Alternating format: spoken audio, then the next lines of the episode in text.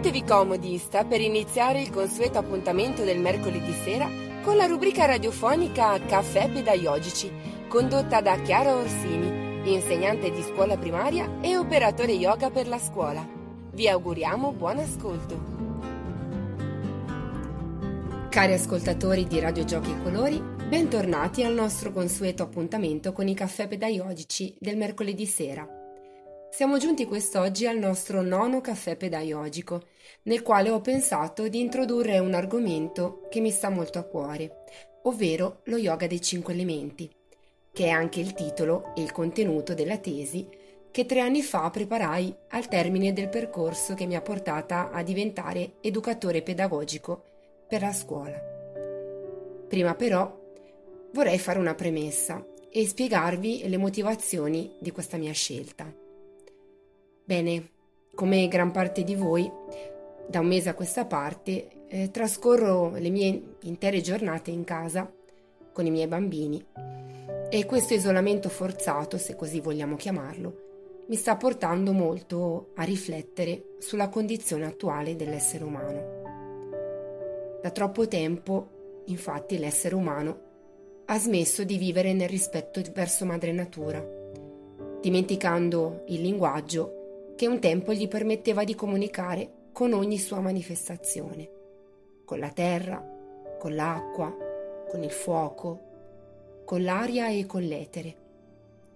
E in questo modo l'equilibrio che regnava sulla terra si è rotto gradualmente. Gli esseri umani hanno dimenticato di essere parte della natura, iniziando così a sfruttarla senza ritegno. E il caos ha preso il sopravvento. Ecco perché il mio pensiero è andato subito ad una favola dello yoga che spesso utilizzo con i bambini, proprio perché questa porta con sé un messaggio prezioso che l'universo sta da tempo inviando a noi esseri umani e che sino ad ora però abbiamo voluto ignorare. È da qualche settimana che però le coscienze di grandi e piccini sono state richiamate all'ordine e per forza di cose ci siamo dovuti fermare perché l'universo ci ha messo con le spalle al muro. E ora sì che siamo obbligati ad ascoltare il suo messaggio. E sarà ad ognuno di noi comprenderne il significato profondo, servendoci degli strumenti che abbiamo a disposizione. Il primo strumento che possiamo utilizzare è proprio lo yoga, perché esso è fatto proprio per modificare l'essere, il vissuto di una persona, il modo di percepire se stessi con tutto il creato. Ecco perché la sua didattica può essere definita la didattica dell'essere.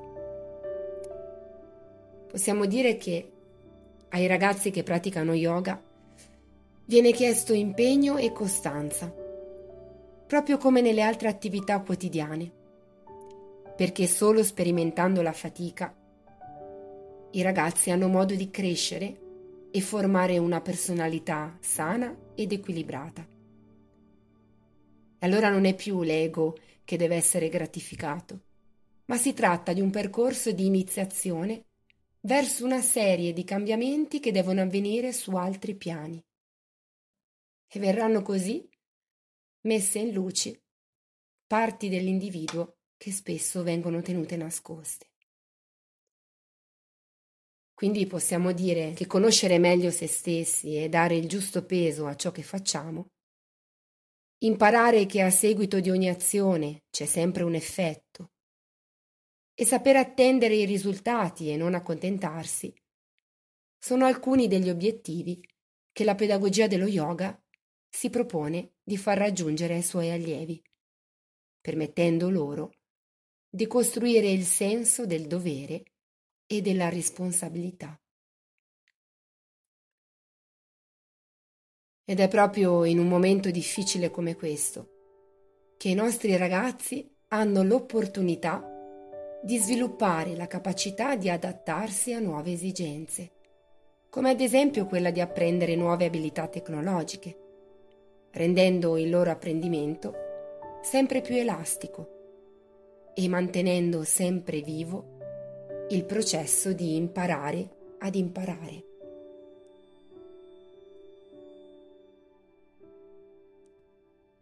La favola che vi sto per raccontare, dal titolo Il mandala dei cinque elementi, permetterà a grandi e piccini di sperimentare varie posizioni del corpo in modo tale da poter prendere consapevolezza della propria coordinazione motoria ed espressione corporea. Permetterà anche di orientare e migliorare la funzionalità respiratoria, controllare il tono muscolare, controllare la capacità di controllo delle emozioni e sviluppare anche la capacità di stare in silenzio nell'immobilità della postura, favorendo così anche lo sviluppo della capacità di memoria e di attenzione, proprio perché tutti sarete chiamati a porre attenzione alla narrazione della favola. Quindi sarete chiamati ad attivare la vostra capacità di ascolto, sia di voi stessi che anche nei confronti miei, dato che sto per raccontarvi questa bellissima favola. Quindi vi chiedo di portarvi in piedi in un punto della stanza. Se siete più di uno, disponetevi abbastanza distanti uno dall'altro in modo da non toccarvi. Vi chiedo di chiudere gli occhi e di fare tre bei respiri, mantenendo le braccia morbide lungo il corpo. Provate a iniziare a sentire il vostro respiro, l'aria che entra dalle narici, la pancia che si gonfia, inspirando e lentamente espirando la pancia si sgonfia, l'aria fuoriesce dalle narici, in modo tale che continuando a respirare il corpo inizia ad allentare le tensioni e vi preparate a lasciarlo muovere in base a dove vi porterà lui, in base a quello che il vostro corpo vorrà esprimere durante l'ascolto di questa favola. Bene, possiamo cominciare. Sulle altissime montagne dell'Himalaya sorge un antico e remoto monastero Fin dalla notte dei tempi, i monaci che vivevano dedicavano il loro tempo alla creazione di mandala di sabbia colorata. Per realizzarli, i monaci si ispiravano ai disegni e ai motivi di un grande e antichissimo mandala che si trovava nella sala al centro del grande monastero.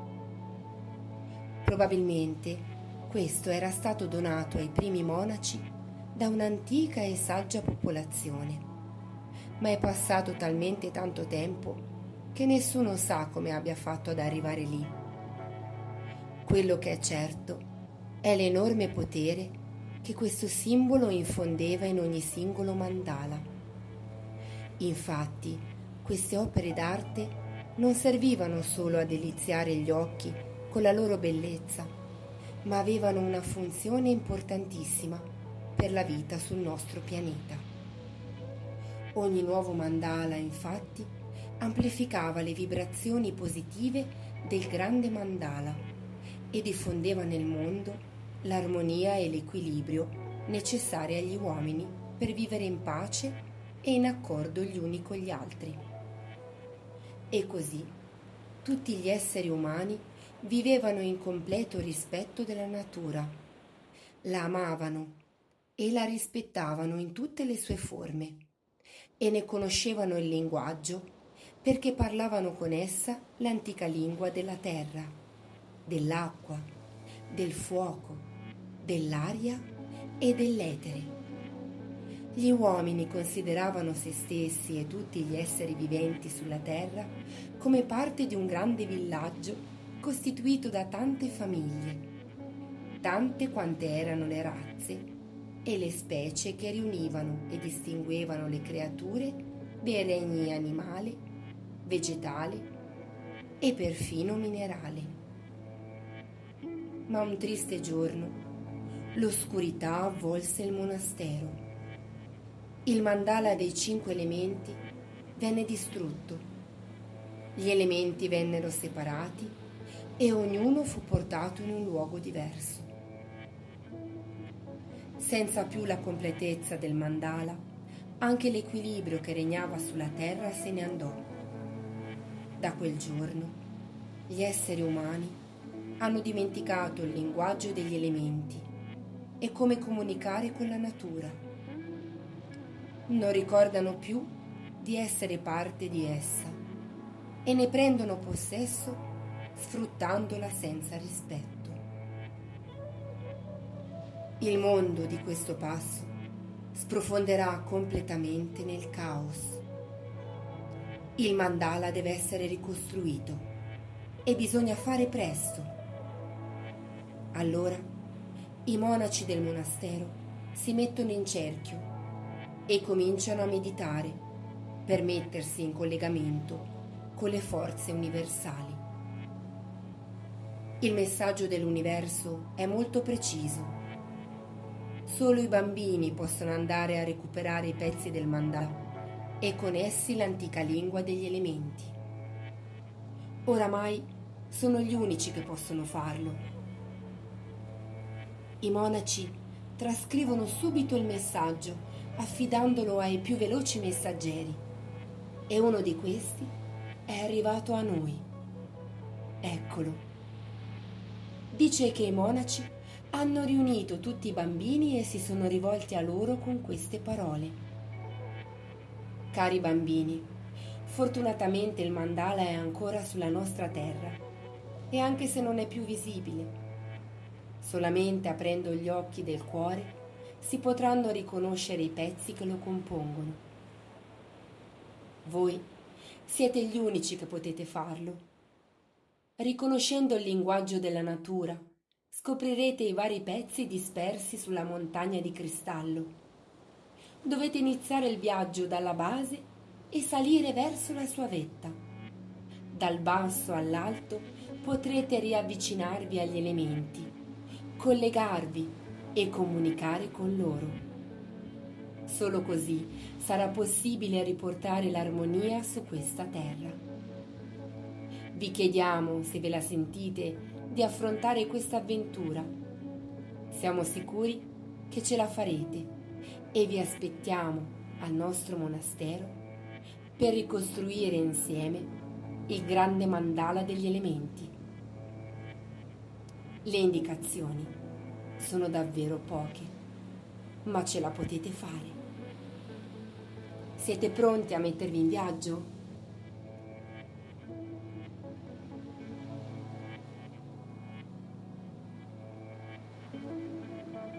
Questa domanda si chiude il nostro nono caffè pedagogico e vi ricordo che la settimana prossima continueremo ad affrontare l'argomento dell'elemento terra e insieme potremo sperimentare dei giochi motori, dei giochi respiratori, delle visualizzazioni e un bellissimo rilassamento.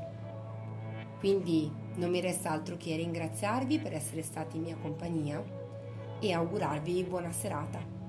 Mi raccomando, trascorrete una buona Pasqua e ci vediamo la prossima settimana, sempre su Radio Giochi e Colori con il nostro caffè pedagogico. Ciao da Chiara!